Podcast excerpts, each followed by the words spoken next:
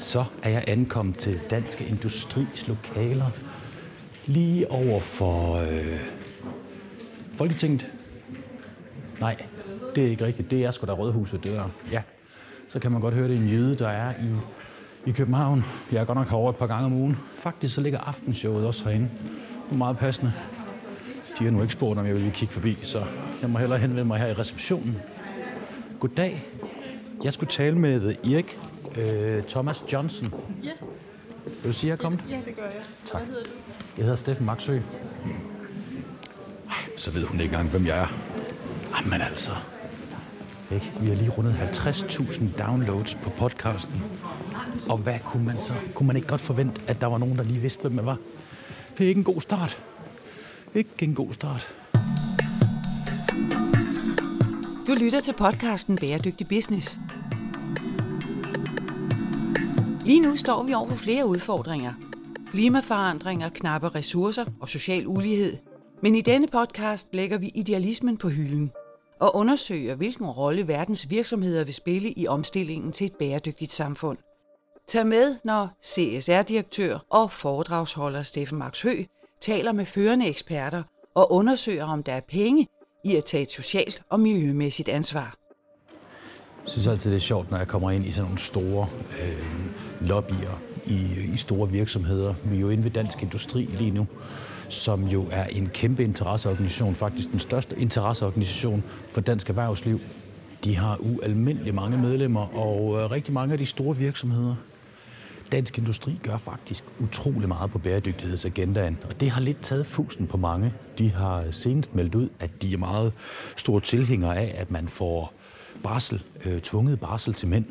Og det er jo selvfølgelig super positivt, fordi at, at de har i høj grad set, at jamen, altså, vi mangler nogle folk i arbejdsstyrken, dem skal vi have i gang. Udover det, så har de lavet et øh, fuldt finansieret forslag til, hvordan vi når 70% reduktionen i øh, CO2. Og øh, det vi skal tale med Erik om, jeg kan se, han kommer nu, det er om fra filantropi til forretning. Så vi siger lige hej til ham. Dag Erik. Goddag, goddag og velkommen til. Mange tak. Jeg optager allerede. Du har været i huset før, gået i huset før? Jeg har været her flere gange. Jeg har også mødt dig før, men der sad jeg blandt publikum. Okay, Så det er okay, hvis du ikke kan kende mig. okay. Super. Jamen, jeg kender dig for din offentlige ansigt. Nå, ej. Øh, fordi jeg har lyttet til din podcast. Nå, det er jo dejligt. Så du har også en meget aktiv øh, tilstedeværelse på nettet. Ja, men det er blandt CSR-nørder, så ved man godt, hvem Ja, er. lige præcis. Men, men det er også kun CSR-nørder, der ved det. Men vi er en lille dedikeret flok, ikke også? Det er det, det er det. Det er været noget tordenskjold soldater, som man siger. Ja, ja. Velkommen til. Tak, skal vi have. Ja. Men Erik, du har jo en lidt sjov dansk accent. Du er ikke 100% dansk. Ikke synes jeg 100% lige, dansk, nej. Nej, det kan man, det kan man roligt sige. Øh, Jeg er amerikaner. Øh, og lad mig lige sige det lige ud fra starten. Jeg har ikke stemt for Trump. øh, men beklager alligevel af hans øh, opførsel øh, verden over. Er de Udover en, øh, en meget interessant øh, amerikansk uden- udenrigspolitik igennem de sidste 50 år. Men alligevel, uh, jeg har dobbelt, dobbelt statsborgerskab, så jeg er både dansk og amerikaner. Jeg er kommet hertil i 2003 har boet her i 16 år. Nu skulle jeg til at lave den der øh, fejl, som øh, Abdel han jo siger, man ikke må, hvor jeg skulle sige, fortaler du flot dansk. Øh, men, men du taler jo fuldstændig perfekt dansk. Altså med en, en dejlig accent af lidt amerikansk. Der er meget penge til dig at sige. Jeg vil ikke sige, at jeg, jeg taler perfekt dansk. Jeg lærer noget nyt hver dag. Øh, også de meget faste udtryk, I har på dansk. Ja, det må være svært. Stik en finger i jorden, uh, mose, krumme, brygger og den slags. De, uh, det er rigtig sjovt, synes jeg. Ja, for jeg har faktisk set dig holde oplæg, og det er sådan noget, jeg virkelig sætter pris på, at du er en god formidler. Altså, det er jo spændende at se dig lave et oplæg, fordi der sker noget, og man taler jo ikke kun med, med, med, med munden, man taler også med hele kroppen, og det, det synes jeg er rigtig fint. Tak skal du have. Jeg, jeg, jeg lover dig, at jeg er bedre på engelsk. men øh, tak, så det er pænt af dig at sige. Ja, men uh, det er også nemt at, uh, at tale med passion, når man er passioneret omkring sagen. Ikke? Ja. Og uh, det er jeg. Altså, det er en, en helt vildt spændende område.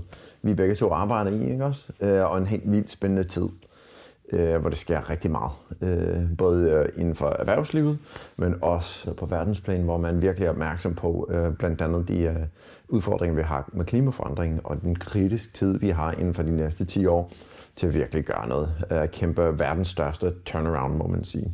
Ja. Altså, bæredygtighed er jo rigtig, rigtig mange ting, og det glemmer folk nogle gange at definere, og tit så antager man automatisk, det er bare klima, fordi det er den, der er lidt presserende, fordi vi har de der 10 år at gøre med. Ja.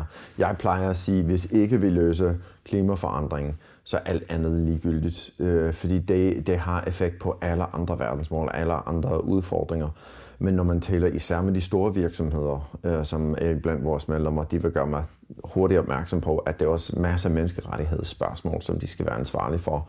Vi har også haft nogle uheldige korruptionssager her i Danmark her på det sidste. Øh, så det bruger man også rigtig meget tid på som bæredygtighedschef, eller øhm, både i SMV-kontekst, hvor man har en masse underleverandører, eller skal føde ind til en større kunde. Men øh, klimaforandring er den, som virkelig trumfer alt og omfatter også biodiversitet på både havet og, og jorden. Så den, den er stor og har alvorlige konsekvenser i en meget større omfang, end de fleste tror. Ja, det er jo øh, bemærkelsesværdigt, hvor meget øh, sådan forretnings Danmark har taget det her til sig, og, og der synes jeg faktisk godt, at man kan rose dansk industri, fordi at, at, at der er jo virkelig sket noget i løbet af de sidste 3, 4, 5 år i dansk industri i forhold til at se, altså klimaforandringerne er en mulighed for at tjene penge. Det er også det, vi skal tale om i dag med fra filantropi til forretning.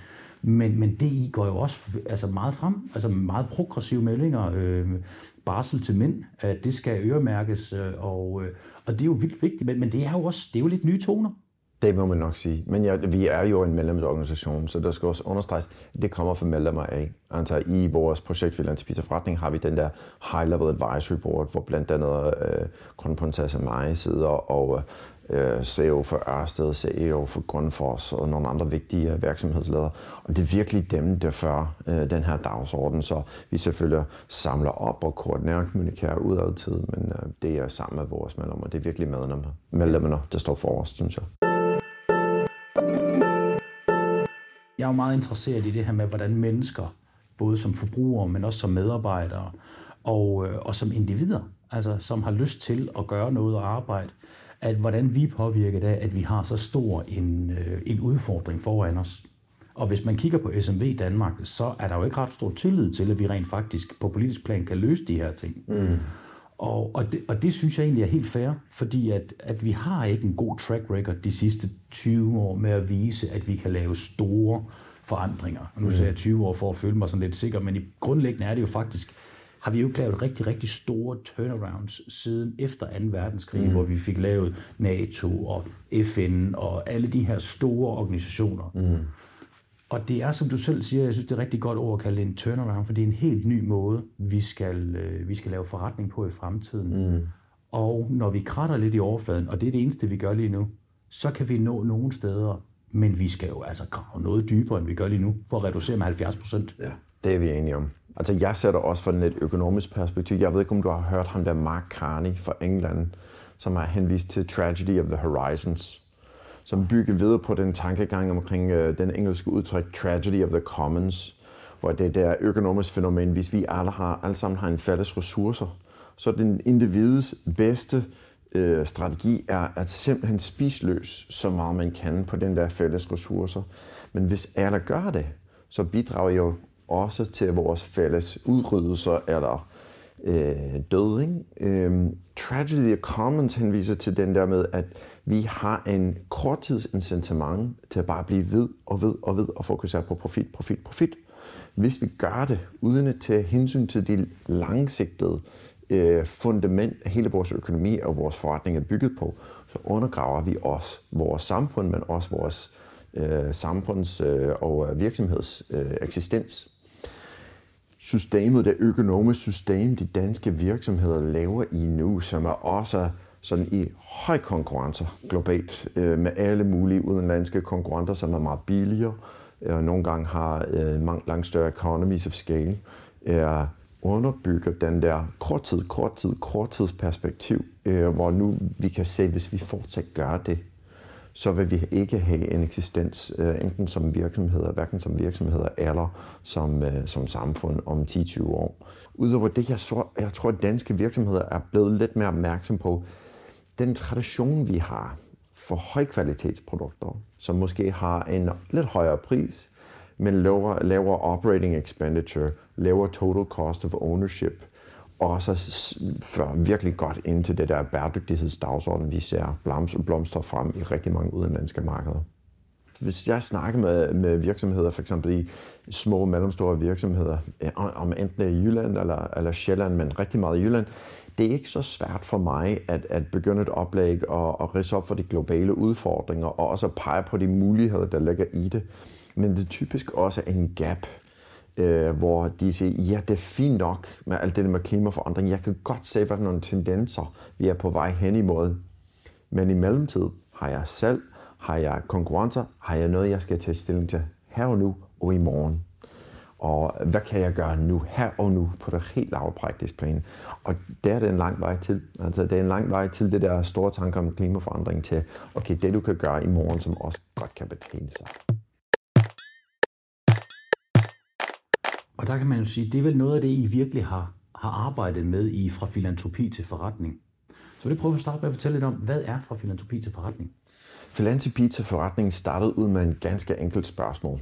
Og den hed således, at hvis vi tager det, der virksomheder kalder for samfundsansvar, og tænk, hvad med, at den ikke var en omkostning, men var rent faktisk en forretningsdriver? Hvad med det med ansvar for samfund, ansvar for miljø, kunne rent faktisk føre til salg på toplinjen, overskud på bundlinjen og en stærkere virksomhed på længere sigt strategimæssigt. Hvis det var muligt, hvordan kan det lade sig gøre?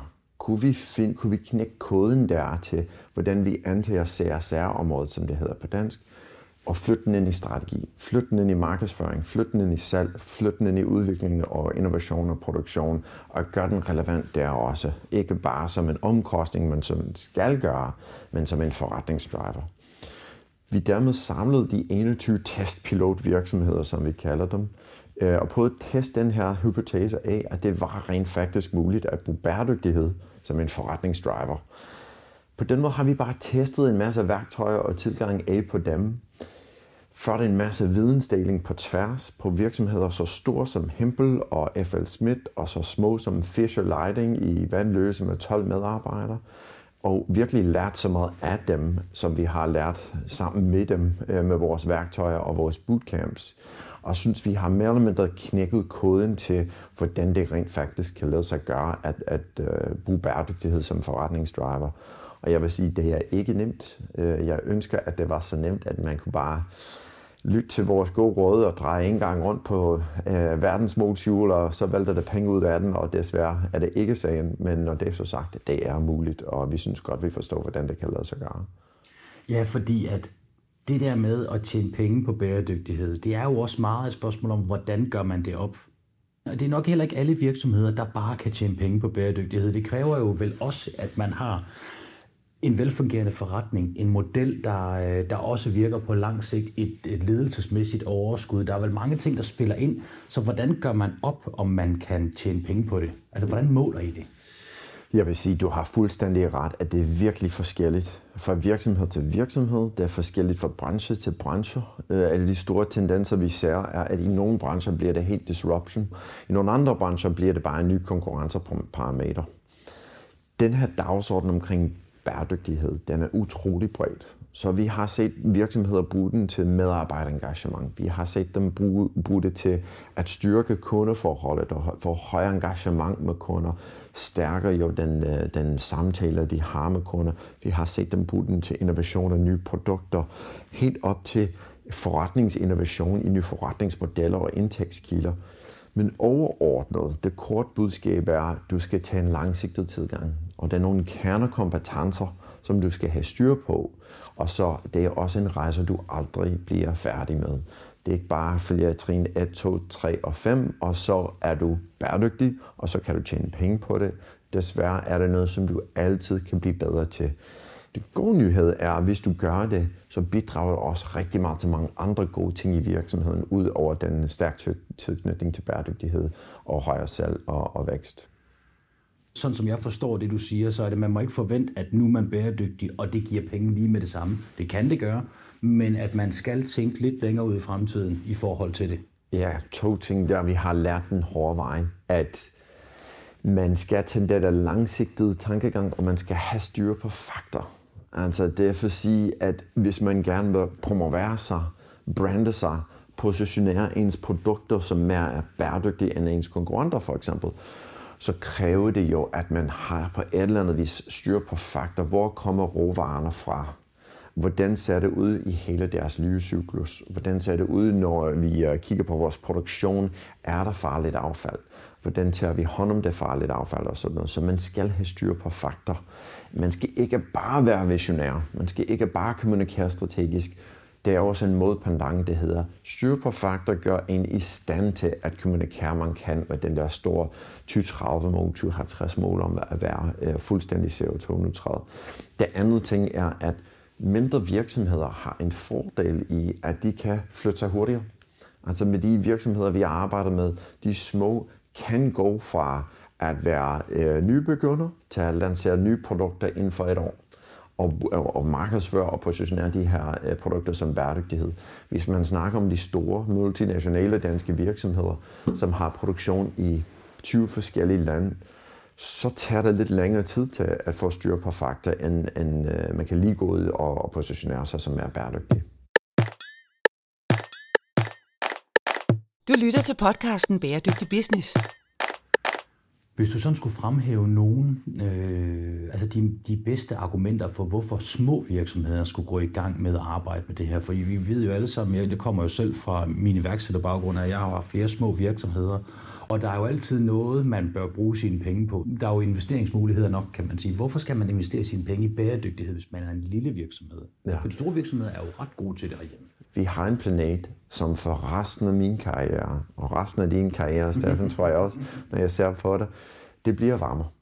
Og det bliver varmere med enten 1,5 eller 2 grader, men når den gør det, det lægger utrolig meget pres på vores naturlige systemer, som underbygger jo vores fødevaresystem, vores transportsystem, øh, migration, antallet af katastrofer osv., stigning af havniveauer på kysten. Rigtig mange faktorer, som har rigtig stor betydning for virksomheder. Det også har en stor betydning for forbrugere verden over, overrasker nok også i B2B eller forretning til forretning markeder, lige så vel som i B2C eller forbrugersorienterede markeder. Så langsigtet, det her kommer til at betyde noget for din virksomhed på et eller andet vis. Det er ikke for mig at sige til dig, at du skal gøre det her og nu. Du skal selvfølgelig tage stilling til din egen virksomhed og prøve at tage det, der giver mest mening for jer her og nu. Og vores anbefalinger også til udgangspunkt i jeres forretningsstrategi og så flet og massere bæredygtighed ind i det, i stedet for at lægge den som en overlægger eller en parallel proces. Altså, når vi ser den niche-segment af forbrugere, som gerne vil købe bæredygtige produkter, ekspanderende niche-segmentet betyder for mig som SMV øh, en blue ocean market, en blue ocean mulighed. Vi kan lige kaste ind med nogle øh, nye produkter til positionere mig, øh, øh, og, og dermed vinde den markedsandel. Det kan betyde, at vi kan starte nye partnerskaber, med andre former for øh, virksomheder øh, eller uddannelsesinstitutioner, som også kører på den her bæredygtighedsbølge. Så tænk både problemstillinger og muligheder. Ligger de her og nu, eller er det noget ud i fremtiden? Og så prøv at lave en prioritering. Hvad giver mest mening for os at fokusere på, som også kan bidrage til både det kortsigtede og det langsigtede, og så selv tage stilling til, hvor det giver mest mening.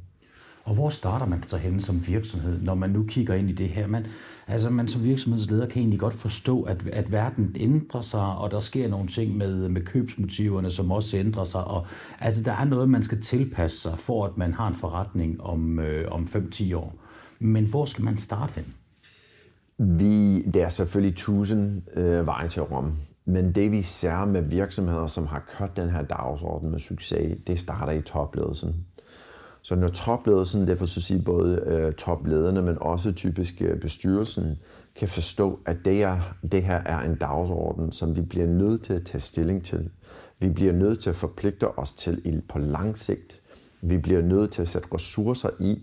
Og det er ikke nødvendigvis kun penge, men også organisatorisk bølgebredder, eller al det energi og kræfter, der ligger i at prioritere et emne.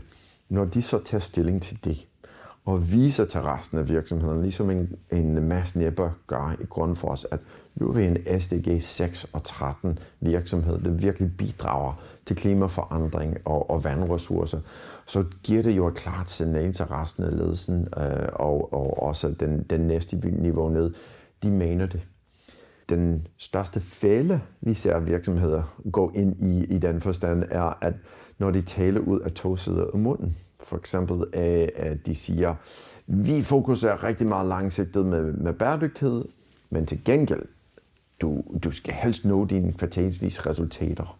Ja, så man kan sige, det er ikke nok, at man bare siger, at bæredygtighed er rigtig vigtig, hvis man ikke ændrer KPI-strukturen i hele organisationen, sådan så at man i hvert fald sørger for, at hvis man skal begynde at prioritere nogle mere bæredygtige indkøb, så skal der måske også følge nogle penge med til det, hvis det er, det er lidt dyrere, fordi det kan bæredygtighed jo godt være. Ja, fuldstændig. fuldstændig. Og også indkøbe et, et optimalt og oplagt sted at kigge. Det ser vi også i det offentlige, ikke også? hvor vi ser rigtig mange offentlige myndigheder sige, bæredygtighed, det støtter vi gerne. Og når danske virksomheder prøver at sælge ind til det offentlige, så er den måske ikke øh, vægtet lige så højt, som, som vi synes, den skal være. Øh, man køber pris, pris, pris, og ikke nødvendigvis uh, total cost of ownership og og sådan noget. Det er noget, der ændrer sig, det er noget, der er under udvikling, men det er sådan nogle tendenser, som uh, igen bidrager til det der kortsigtede tankegang. Nu siger du, at man skal integrere øh, det her bæredygtige mindset i sin strategi. Man skal sådan set ikke have en forretningsstrategi. Man skal egentlig tage sin bæredygtighedsstrategi og putte den ind i forretningsstrategien, ja. så tingene hænger sammen. Hvordan vil du sådan, altså på almindeligt øh, dansk, skulle jeg til at sige, forklare, hvordan putter man bæredygtighed ind i sin strategi? Hvad vil det sige? Til at starte med, det, det kræver jo en ny mindset. Altså, vi, vi plejer at starte med en lidt helikopter overblik om de her verdensudfordringer. Og virksomheder forstår det bedst, når de ser andre virksomheder, som har kørt den her dagsorden med succes. Øh, og når det gør det, når det begynder at åbne op for, hvad for nogle muligheder man har, vi virkelig anbefaler fokus. Altså det er for at sige fokus både på nogle to-tre øh, indsatsområder, og hvor vi synes verdensmålene er der oplagt kommunikationsramme, og lave den der tæt forbinding til de to-tre verdensmål, man fokuserer på, sammen med nogle forretningsområder. Så den kunne have for eksempel, vi fokuserer på verdensmål 5 med kønslighed, verdensmål 8 med anstændige jobs og vækst, verdensmål 13 med klimaforandringer, og dem forbinder vi til vores eksportstrategi. Øh, og så der i prøver at opbygge en platform og en, øh, en portefølje af forskellige aktiviteter med en langsigtet vision. Så du har sikkert set rigtig mange danske virksomheder, som har det der helt store moonshot. Det vil sige, at målsætning, som vi aner ikke, hvordan de kommer i mål med, det kunne være Mærsks 2050-mål øh, om at være CO2-neutral. Det kan være Arlas CO2-neutralitetsmål. Rigtig mange øh, danske virksomheder har dem nu. Lego har den jo også i forhold til at fase plastik ud. Vestas så lige også kommer ud med en rigtig spændende en omkring øh, materialer i deres vindmøller for eksempel. Og det, der gør, det indfrier en masse innovation det sætter en klar strategisk øh, nordstjerne eller ledstjerne for hele virksomheden. Det er der, vi er på vej hen. Og det er også appellere til offentligheden og partnerskaber, øh, og dermed også markere organisationen, hvad den står for. Så det er lidt en tilbagegang til det der storslået purpose, som var meget à la mode i øh, virksomhedsstrategi øh, for måske en 10-20 år siden. Men nu appellerer vi jo til den største purpose, det findes. Det er ikke bare try harder eller bedre, være bedre. Det er faktisk vi, vi prøver faktisk at redde verden med vores virksomhed, og det kan du være en del af øh, som en helt almindelig medarbejder i vores virksomhed. Det er stort. Og det er jo nemlig rigtig spændende, når man har den her strategi, hvor man går ind og viser sit moonshot, som jo er en meget sjov metafor til, at man jo på et tidspunkt, så var amerikanerne jo i et kapløb med Rusland omkring at nå månen først. Og det var jo en fantastisk maskine, der blev bygget op, en masse ressourcer, som arbejdede så målrettet mod at nå den måne først, hvor man faktisk ikke havde et nyt projekt til dem efterfølgende, Nej. som gjorde den stor del af den her organisation kraft, den forsvandt. Men det, der jo er smart ved, at man er så tydelig i, hvad det er, man gerne vil, det er jo også, at når jeg ved, at Danfoss nu vil være CO2-neutral i 2030, jamen så kan min virksomhed jo også bidrage ind til deres agenda. Så hvis jeg har underleverandører, så har jeg en mulighed for at sige, at jeg kan bidrage til jeres 2030-målsætning ved at levere den her løsning. Og på den måde, så giver jeg jo også mig selv en konkurrencefordel, at jeg får en konkurrencefordel i forhold til at levere til for eksempel Danfoss? Ja, det, det er så spændende, og det er også noget, vi har set i Filantropisa-forretning-projektet, hvor for eksempel FL Smith lancerede deres Mission Zero, som handlede om, blandt andet om CO2-neutralitet i cementindustrien. Og det er jo ret imponerende i cementindustrien, ikke? Så... Og det er derfor, jeg synes, det er faktisk mest spændende arbejde. Altså de såkaldte beskidte eller sorte øh, industrier. Det er selvfølgelig sjovt at arbejde på nogle øh, bæredygtige og økologiske vegetarer, men samfundet laver ikke sådan noget. Altså, vi lever i en ubæredygtig verden, som er afhængig af transportløsninger, øh, byggematerialer osv. osv. Vi alle sammen forbruger, og vi alle sammen har brug for. Under vores projekt har, har de udviklet sig den her Mission Zero. Den allernæste dag efter de uh, lancerede uh, offentligt den der Mission Zero, blev de ringet op af nogle af verdens største kunder. Der siger, vi er på vej til København i 48 timer. Vi vil gerne være med på den her rejse, og vi skal snakke med jer om hvordan. Så det viser bare, hvor, hvor kraftigt det kan være at sige højt, øh, hvad ens ambition og vision er. Så det er virkelig noget, som man skal lægge sig ud i en målsætning, som man aner ikke, hvordan man kommer i mål med, og dermed vise, vi tør.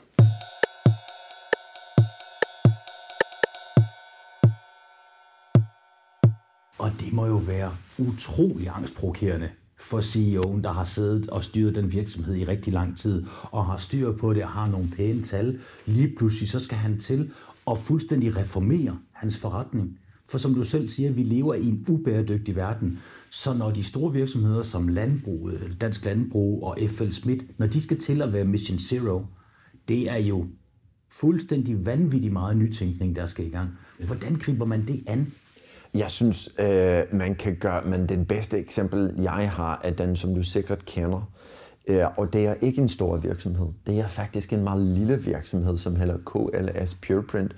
Og jeg ved godt, du kender den, fordi i CSR Nørd Regi, det er noget, man har rigtig meget om, fordi det har simpelthen eksekveret på en bæredygtig turnaround.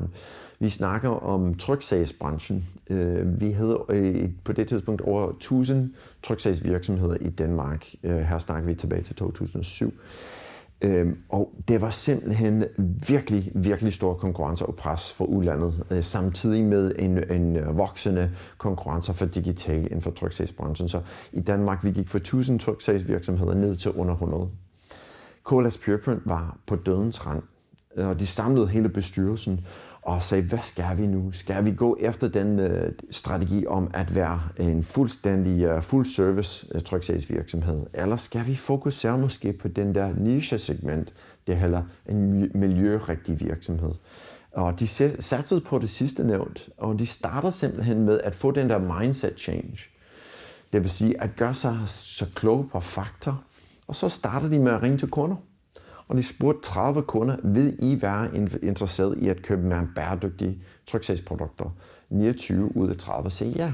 Så spurgte de igen, vil I være villige til at betale mere pris?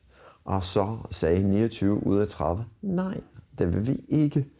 Så de sagde, okay, hvis det her skal komme i succes, hvis det her skulle køre rundt for dem, så sagde de, at vi skal være konkurrencedygtige på pris, konkurrencedygtige på leverancer, og konkurrencedygtig på øh, kvalitet og verden med bæredygtig valg.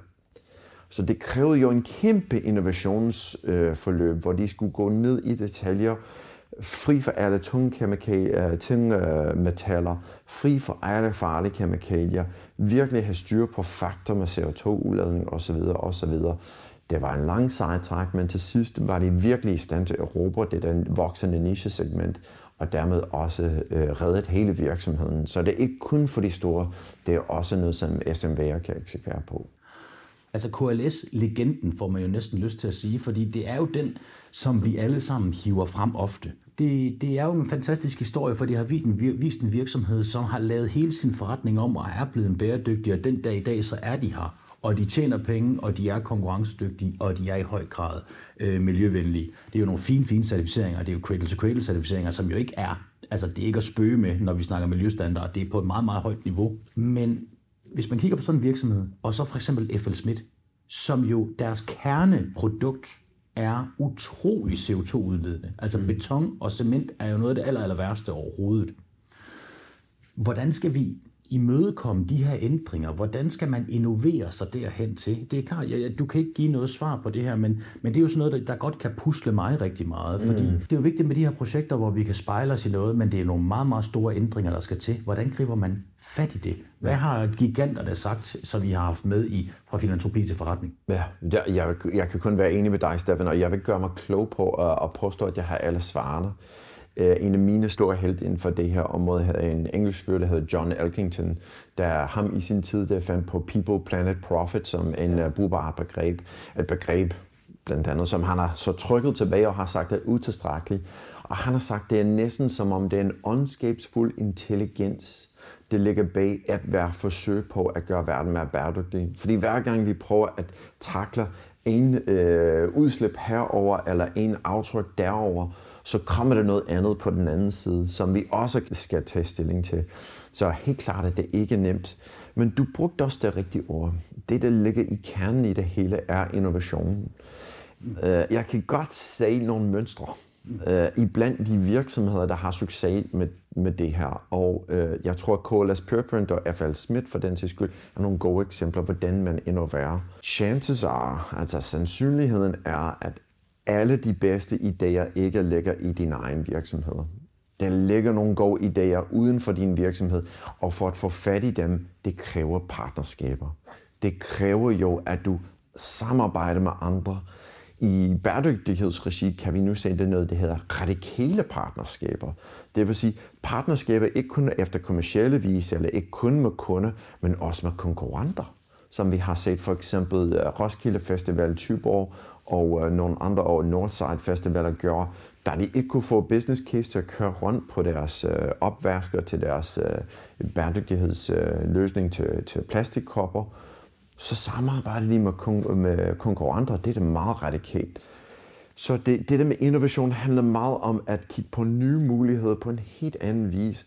Men øh, overordnet set, det er bare stor vision og innovation, både øh, indadtil indad til og udad til. Du lytter til podcasten Bæredygtig Business. Der tegner sig jo en, en bestemt type øh, CEO, som skal kunne håndtere det her. Mm. Det er jo i høj grad en, som kan tænke nogle flere ting ind mm. i sit arbejde, ja. end, end man er vant til. Også nogle flere bløde værdier. Det kan heller ikke falde helt naturligt for alle CEOs, altså fordi en, altså en, en administrerende direktørstilling er jo en hård stilling. Ja. Det er jo ja. ikke lige hvem som helst, der bliver det. Det er, jo, altså, det er jo ikke folk, der ligger på den lade side. Mange af de virksomheder, som jeg har set eksekvere det her for kommersielle succes, det skal understreges, at de ikke startede ud som klimatosser. Altså blandt andet vores gode ven Kasper Larsen fra KLS Pureprint, han, han anede virkelig ikke, hvad det gik ud på, øh, da han satte sig inden for den her dagsorden. Han tog os til sin PR-mand og sagde, prøv lige at høre, bestyrelsen har lige samlet sig. Vi efter strategiseminar har besluttet os for, at vi gerne vil køre en bæredygtighedsstrategi. Og deres PR-mand sagde, jeg tror ikke på det. det er noget, det hedder en IPCC-rapport. Og du skal tage den hjem og læse den. Fordi hvis jeg tror på dig, så vil kunderne heller ikke tro på dig. Så han tog den med hjem hen over efterårsferien og læste det hele og kom tilbage og sagde, ved du hvad, jeg kan simpelthen ikke tro på, at vi øh, ikke handler mere. Så til den CEO, som måske er derude og der lytter, eller den CMO eller virksomhedsleder, der tænker, ah, jeg har ikke en masse nipper som CEO, og vores bestyrelsesformand er ikke helt inde i den her dagsorden. Jeg vil bare sige, I skal ikke opgive. I skal tværtimod prøve at starte med den kommersielmæssige årsag til, at den her dagsorden giver mening for dig. Når I gør det, så kan, kan I begynde også at se et lidt større perspektiv, hvorfor, og det også giver mening for den værdimæssige perspektiv. Og det sjove ved den historie er jo netop det, at når hans PR-mand siger, prøv at gå hjem og læse IPCC, som jo er EU's klima, øh, klimaråd, som jo, når de laver en rapport, er det jo relativt tung læsning. Hvis man kommer igennem den, altså, så har man også så har man noget stamina og noget vilje, må man sige. Ikke? Ja, man skal have lidt styr på fakta om, hvad der foregår ja. også, men man kan aldrig vide det hele. Altså, den her dagsorden kører bare så hurtigt i så mange forskellige retninger. Øhm, men det andet, jeg vil sige, er, at det er heller ikke så vigtigt, at man er ekspert. Der er mange danske virksomheder, som tøver ved at uh, tage handling, fordi de tænker, ah, jeg kender ikke nok til fagområdet. De skal ikke have alle svarene. De skal til gengæld have spørgsmålene. De skal vise vejen. De skal kigge på den uh, store strategiske ledstjerne, og så lede virksomheden finde svarene. Og som øh, vi jo også har talt om, det er jo det her med, at du behøver ikke, og det er virkelig en god pointe, du behøver ikke at være ekspert inden for bæredygtighed for at gå i gang med det. Du er virksomhedsleder, og du er ekspert i din forretning. din medarbejder er ekspert i din forretning. Mm. Det, I skal have tilført, det er noget viden omkring bæredygtighed, og så skal I putte den ind der i forretningen, hvor det er, det giver mening. Så det er jo et samarbejde. Og så tror jeg, du har fuldstændig ret i det her med, eller det ved jeg, når det er, at man går i gang med det her arbejde. Altså alle dem, som vi jo kender, nu færdes vi jo i de her CSR-bæredygtighedskredse. Mm. mm. Folk er meget optaget af det, og det er jo fordi, når du først går i gang, jamen så er det jo det der med mere vil have mere. Og når ja. man går i gang med at arbejde med det, så kan man se, at man kan gøre en forskel. Og det er øh, frygtelig berigende. Altså der er noget med os mennesker, sådan, altså trivselsmæssig well-being, er jo, øh, altså det bliver stimuleret ved, at du føler, at du bidrager til noget, der er større end dig selv. Ja. Og det gør man, når man arbejder på den her dagsorden. Fuldstændig. Og jeg, jeg har fra rigtig mange af vores virksomheder, at så snart den her bølge starter, de bliver meget overrasket. Altså simpelthen overvejet, om det er en lastbilchauffør, eller en, der arbejder øh, på lager, hvor meget inspiration og begejstring og idéer og innovation på store og små skiller, det simpelthen blomstrer frem. Nogle gange ting, der eksisterede i forvejen, som de ikke engang vidste øh, var i gang, men så snart de sådan lancerer noget og siger, nu vil vi gerne, virkelig gerne sætte turbo på den her dagsorden, der kommer bare så meget frem. Og den der innovationskraft, den kan ikke komme udenfra. Der kan komme viden udefra, men innovationskraften, den kommer i høj grad inden fra virksomheden, som ved, hvor man skal sætte krudt under, når man kombinerer det med en ny viden udefra. Har du set nogle virksomheder, hvor der skete? Med der skete indenfor, ja, innovation virkelig, sådan den der begejstring, du snakker om? Ja, altså jeg har set flere steder, hvor det er, at man, man har nogle... Faktisk det bedste eksempel er egentlig vores egen virksomhed i Holmers B8, hvor det er, at min virksomhed 3R Kontor bliver jo købt af Holmers B8, som er et lille add-on, hvor vi sælger brugte møbler, og vi gør det via, at vi har øh, hvad hedder det, tidligere kriminelle ansat 40 procent, og vi donerer de her møbler, som vi ikke kan tjene nogen penge på. Meget sympatisk model, meget grøn model. Og da den kommer ind i Holmrig, så bliver den simpelthen omfavnet, fordi det giver noget ekstra kød og noget liv til forretningen, som jo er en fin forretning, som lever af at sælge nye møbler men det, det resonerer bare positivt med mennesker, at man får lov at arbejde med noget, der er mere end bare en bundlinje mål i kroner og øre. Ja. Og der tror jeg ikke, man skal undervurdere, at mennesker og motivation, at der er ved at ske noget her. Ja. Der er et skift i, hvad vi tidligere betragtede som, at når du fik et job, jamen, så skulle du være taknemmelig for jobbet, og, det var, og så lavede du det, du fik at vide. Nu har det ændret sig til, at man i langt højere grad stiller krav til sin arbejdsgiver. Ja og siger, jamen mine værdier som menneske, er de i balance med det, som du som virksomhed kan levere? Ja, det er noget, vi har rigtig tit. Især for teknologisk tunge virksomheder, som er virkelig afhængige af teknologisk kvalificeret arbejdskraft. Mm. At hvis de gerne vil have de bedste ingeniører, hvis de gerne vil have de bedste teknikere, så skal de simpelthen kun i talesæt, at de gør noget med bæredygtighed, og så viser resultater, at de, de rent faktisk gør det. Og ligesom i jeres virksomhed, det er en dejlig historiefortælling. Det er en historiefortælling over for medarbejderne, men også over for kunderne. Vi arbejder også med en kommunikationsbyrå, der hedder uh, We Love People. Og jeg har hørt dem sige, det er en længsel. Og det ord er så kraftigt, og, og, og noget, som jeg virkelig kan forstå også som mennesker. Vi har et længsel, ikke også? Hver gang du smider noget ud i skraldespanden, du får sikkert ligesom mig en dårlig samvittighed. Mm. Ikke også? Du vil gerne smide det ud i det rigtige. Er det plast? Er det papir? Er det grønt affald? Er der noget, der bliver brændt? Gør jeg det rigtigt? Uh, hvor ender det egentlig hen? Hver gang du tænder for bilen, hver gang du køber en flybillet, så tænker jeg, ah, jeg skal gøre det her, men jeg har alligevel fået dårlig samvittighed, fordi jeg ved godt, at jeg har et negativt aftryk. Og alle de der negative følelser fører til en længsel. En længsel hos forbrugere en længsel hos medarbejdere, og virksomheder kan virkelig tabe ind i den længsel og være med til at komme med de løsninger og svare til at sige, prøv lige at høre, du kan også være en del af løsningen, ikke kun en del af problemet. Men, og det er jeg fuldstændig enig i, men man skal også have for øje, at det at kunne bidrage til løsningen kræver også, at man har kompetencer til at kunne bidrage. Ja. Fordi ellers så er man det er svært at være en del af alt det der bæredygtighed, som folk arbejder med, hvis man reelt ikke ved, hvad man skal gøre. Ja. Så man skal klædes på. Enig. Det er jo lidt ligesom, når man, altså nærmest uanset hvad man starter, i starten, der kan det godt være meget sjovt at prøve, men det er egentlig, nogle gange skal man lige blive lidt god til noget, for, eller man skal lige lære spillet at kende, for at man kan blive lidt god til det. Ja. Så man skal i gang med den her færd. Ja, jeg vil give dig fuldstændig ret, og det er derfor, vi lægger så meget fokus på, at det skal være en forretningsmæssig forbindelse ikke kun fordi, så længe det ligger under, hos, øh, under en øh, personalansvarlig eller en, øh, hvad hedder det, en øh, jurist eller en kommunikationsdel af virksomheden, så er den lidt perifær til strategien. Men også fordi for at være en del af kerneforretning, der kan medarbejdere begynde at forstå, okay, hvordan skal jeg handle forskelligt? Jeg forstår godt, at min CEO siger, at det her er vigtigt. Hvad betyder det for mig i morgen? Hvad skal jeg gøre i dag med den kunde, jeg snakker med? Ja, så der, han, der er en mulig fælde der, ikke også? Og vi råder tit øh, virksomhedsledere til at sige, så snart I sætter i gang i det der store kampagne, I skal også være hurtige til at etablere nogle projektgrupper. Du også kigger lige præcis på, okay, efter vi identificerer, det er de her to eller tre øh, indsatsområder omkring vand og farligt affald, hvad det nu måtte være, og de her to eller tre forretningsområder, om det er produktion og innovation, eller om det er markedsføring og positionering, hvad det nu måtte være, sæt folk i gang til at handle.